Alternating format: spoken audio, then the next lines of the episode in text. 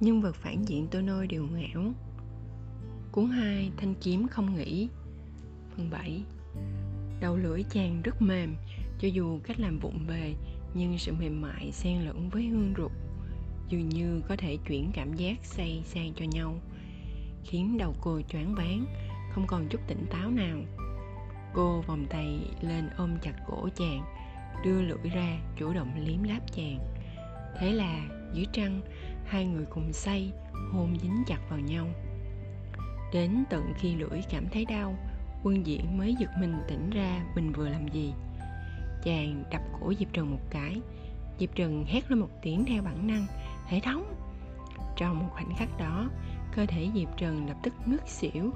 Hệ thống cố hết sức giúp cô tỉnh lại.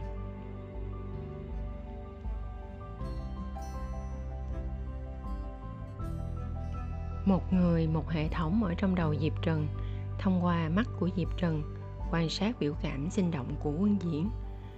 Tâm tình diệp trần rất nặng nề. Đây là lần đầu tiên cô hôn môi đàng hoàng như vậy với người khác. Còn thật lòng như vậy, cả, có cảm xúc như vậy, thế mà đối phương chẳng nói chẳng rằng, đã đập ngay cô một phát cho ngất đi. Cho dù có nói như thế nào, vẫn cảm thấy hơi bị tổn thương. Đừng buồn. Bà tám gọ cái thân hình láng mượt của mình vào người cô. Diệp trần ôm người ngoảnh mặt đi. Bà tám lại bay tới trước mặt cô, tiếp tục nói, có gì đâu, dù sao cô cũng được sướng mà. Bị ghét bỏ rồi. Diệp trần rất tổn thương. Bà tám thở dài phiền muộn bảo, có lẽ không phải là ghét bỏ đâu. Không phải ghét bỏ thì là gì? Diệp trần nhìn vẻ mặt phức tạp của quân diễn trong lúc nhìn mình đăm đăm. Ngoài vì ghét bỏ, cô thực sự không hiểu vì sao sư phụ lại muốn đánh ngất mình. Rượu say làm loạn, đối với quân diễn luôn biết tự kiềm chế mình, chắc sẽ là một vết nhơ không thể rửa sạch nhỉ.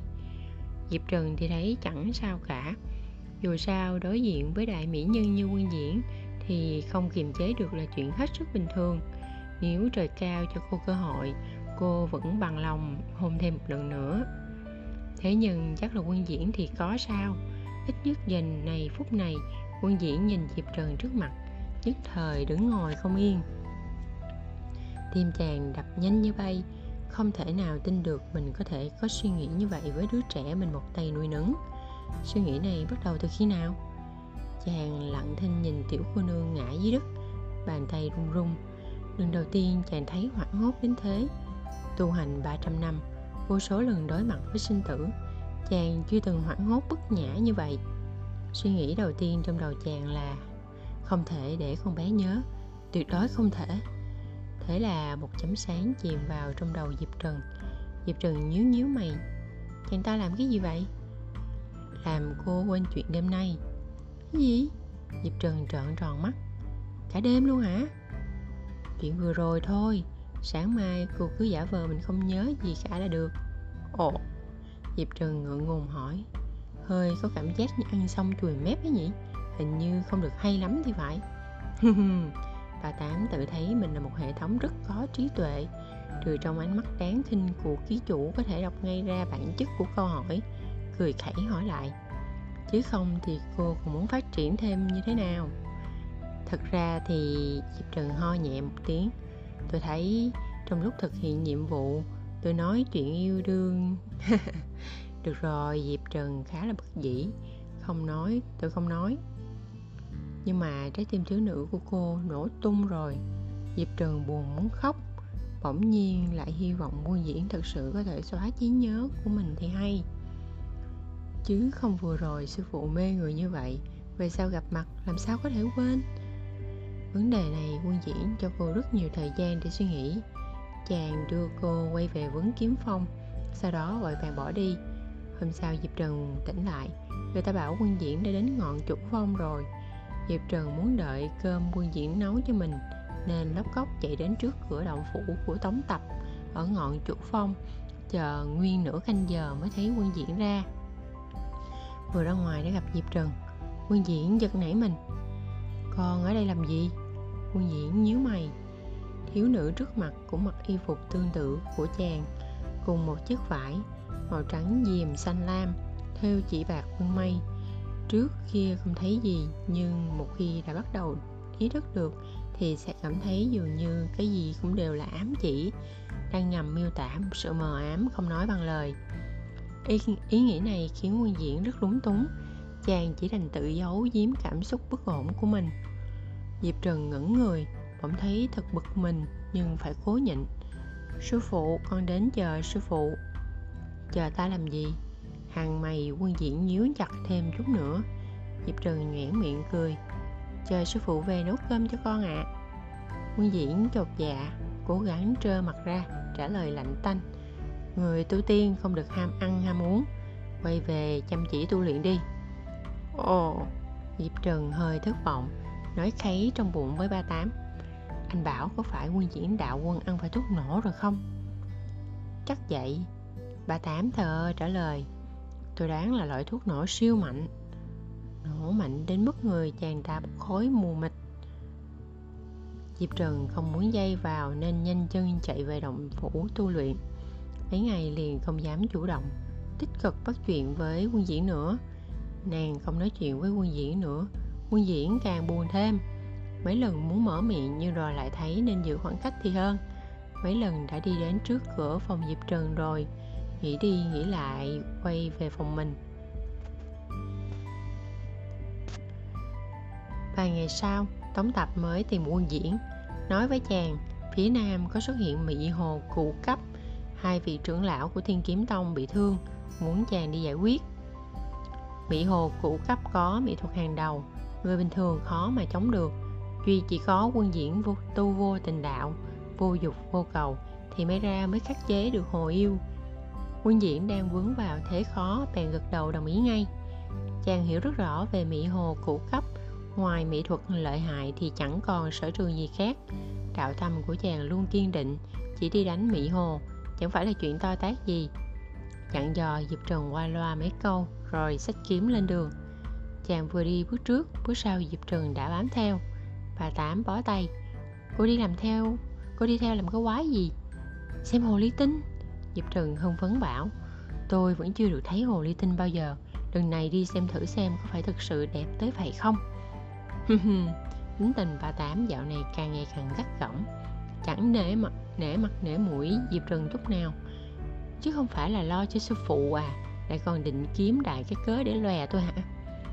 Diệp trần giận tái mặt, một lúc sau mới trịnh trọng thông báo.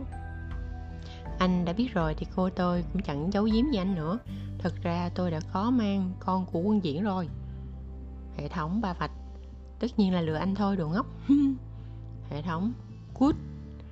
Có điều diệp trần vuốt tóc, dắt ra sau tai thở bảo, đúng là tôi có hơi lo thật. Sự thật chứng minh lo lắng của cô là có lý trước đây quân diễn có thể giết mỹ hồ dễ dàng vì đạo tâm của chàng ta thuần khiết, không vững chút tập niệm. Giờ, còn hiện giờ, vừa bước một bước vào địa bàn của mỹ hồ, quân diễn đã rơi ngay vào trong ảo thuật của ả diệp trần nhận được 300 điểm tích lũy từ thế giới trước. Có điểm tích lũy để dùng thật là sướng. Cô vung điểm mua một cái thuật tên là tuyệt đối tỉnh táo rồi mới theo vào.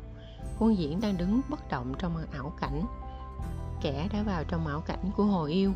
Ngoài người có khả năng tự ra được thì muốn ra phải giết chết kẻ thi pháp. Đây là lý do thiên kiếm tông mời quân diễn đi cứu người ra. Hai vị trưởng lão đều đang bị vây trong ảo cảnh chưa về được. Diệp trần nhìn tình trạng ngẩn ngẩn ngơ ngơ của quân diễn, cắn răng không quản gì nữa, bước thẳng vào trong. Trận pháp của mỹ hồ khi không còn sức mạnh của mỹ thuật thì bản chất năng lực cũng chẳng hơn cuối kim đan kỳ bao nhiêu.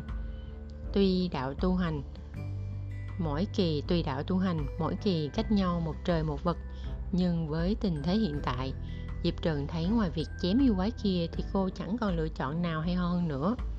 Vậy nên cô thi triển thuật ẩn thân, tránh pháp trận theo hướng dẫn của ba tám cẩn thận dò dẫm từng bước đi về phía huyệt động. Hệ thống lo lắng hỏi, ký chủ, hay là đi gọi thêm người đi? Tôi sợ chúng ta sẽ ngẽo trong này mất. Ngẽo đi ngẽo. Diệp trần đáp nhẹ tên ngoẻo thì chúng ta sang thế giới mới làm nhiệm vụ. Thế thì điểm tích lũy sẽ về không? Hệ thống sắp khóc đến nơi, diệp trần chợt nảy mình, nghe bảo điểm tích lũy sẽ về không? Thấy chẳng khác gì bị tịch biên gia sản.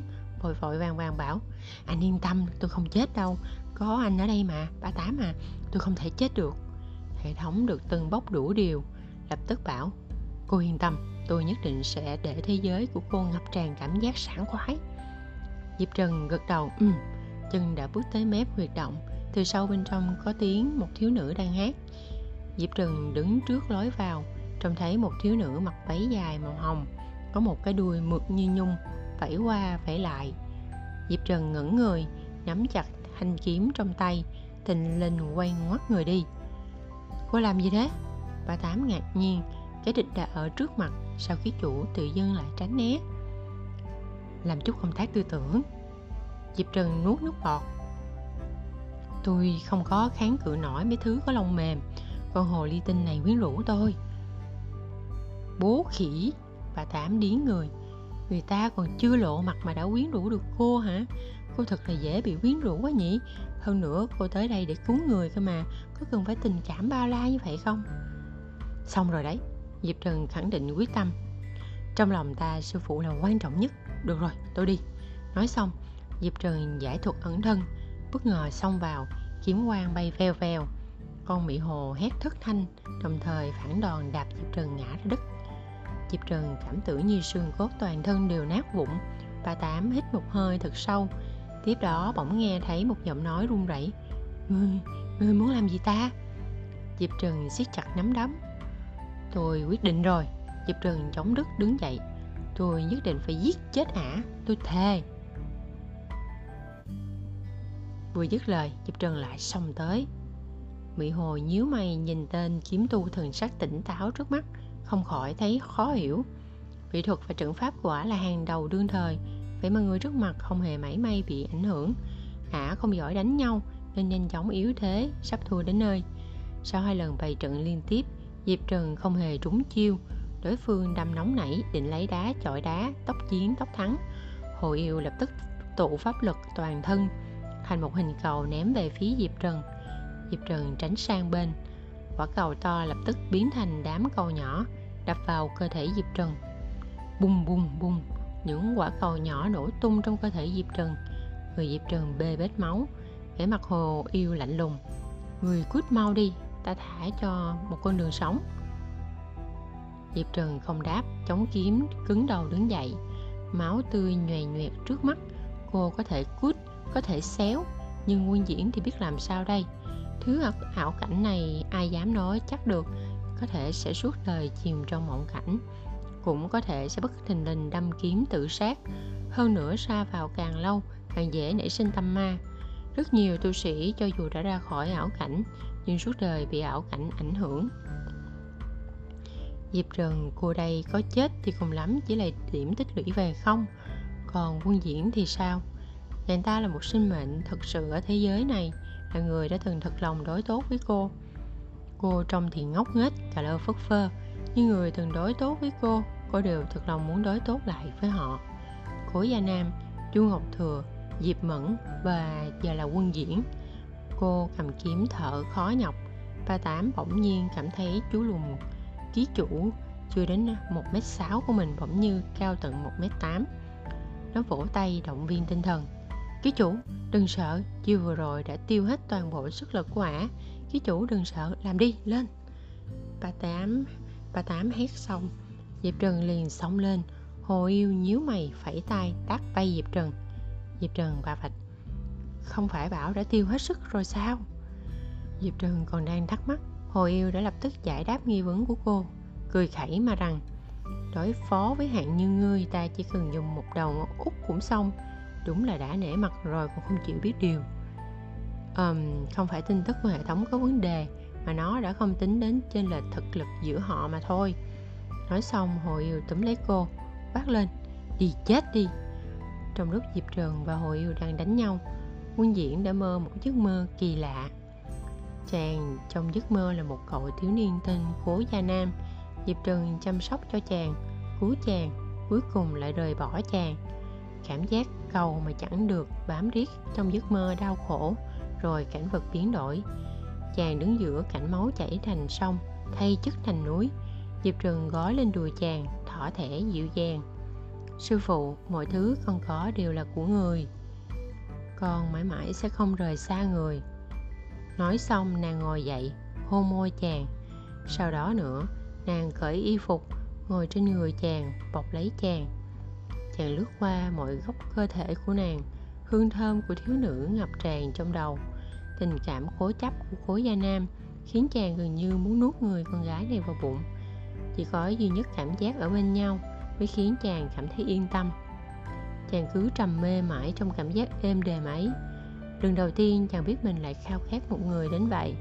Chàng cực kỳ yêu nàng yêu nàng mọi lúc. Nếu như đây chỉ là cảnh trong mơ, thì mong sao có thể mãi mãi không tỉnh giấc thế nhưng đúng lúc ấy, chàng mơ hồ nghe thấy tiếng của nàng. Giọng nàng gọi chàng rất khẽ. Sư phụ. Giọng nói này chàng chắc chắn mình đã từng nghe. Khi nàng đang chịu thiên kiếp ở trong ngực chàng, nàng đã từng nhỏ giọng gọi một tiếng như vậy. Sư phụ, con đau. Chàng bỗng bừng tỉnh. Cố gia nam gì chứ? Cứu hắn khỏi bóng đêm gì chứ? Giả đều là giả.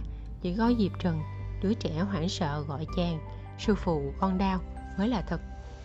Chàng muốn đi che chở, bảo vệ nàng, muốn đi yêu quý, mến tiếc nàng.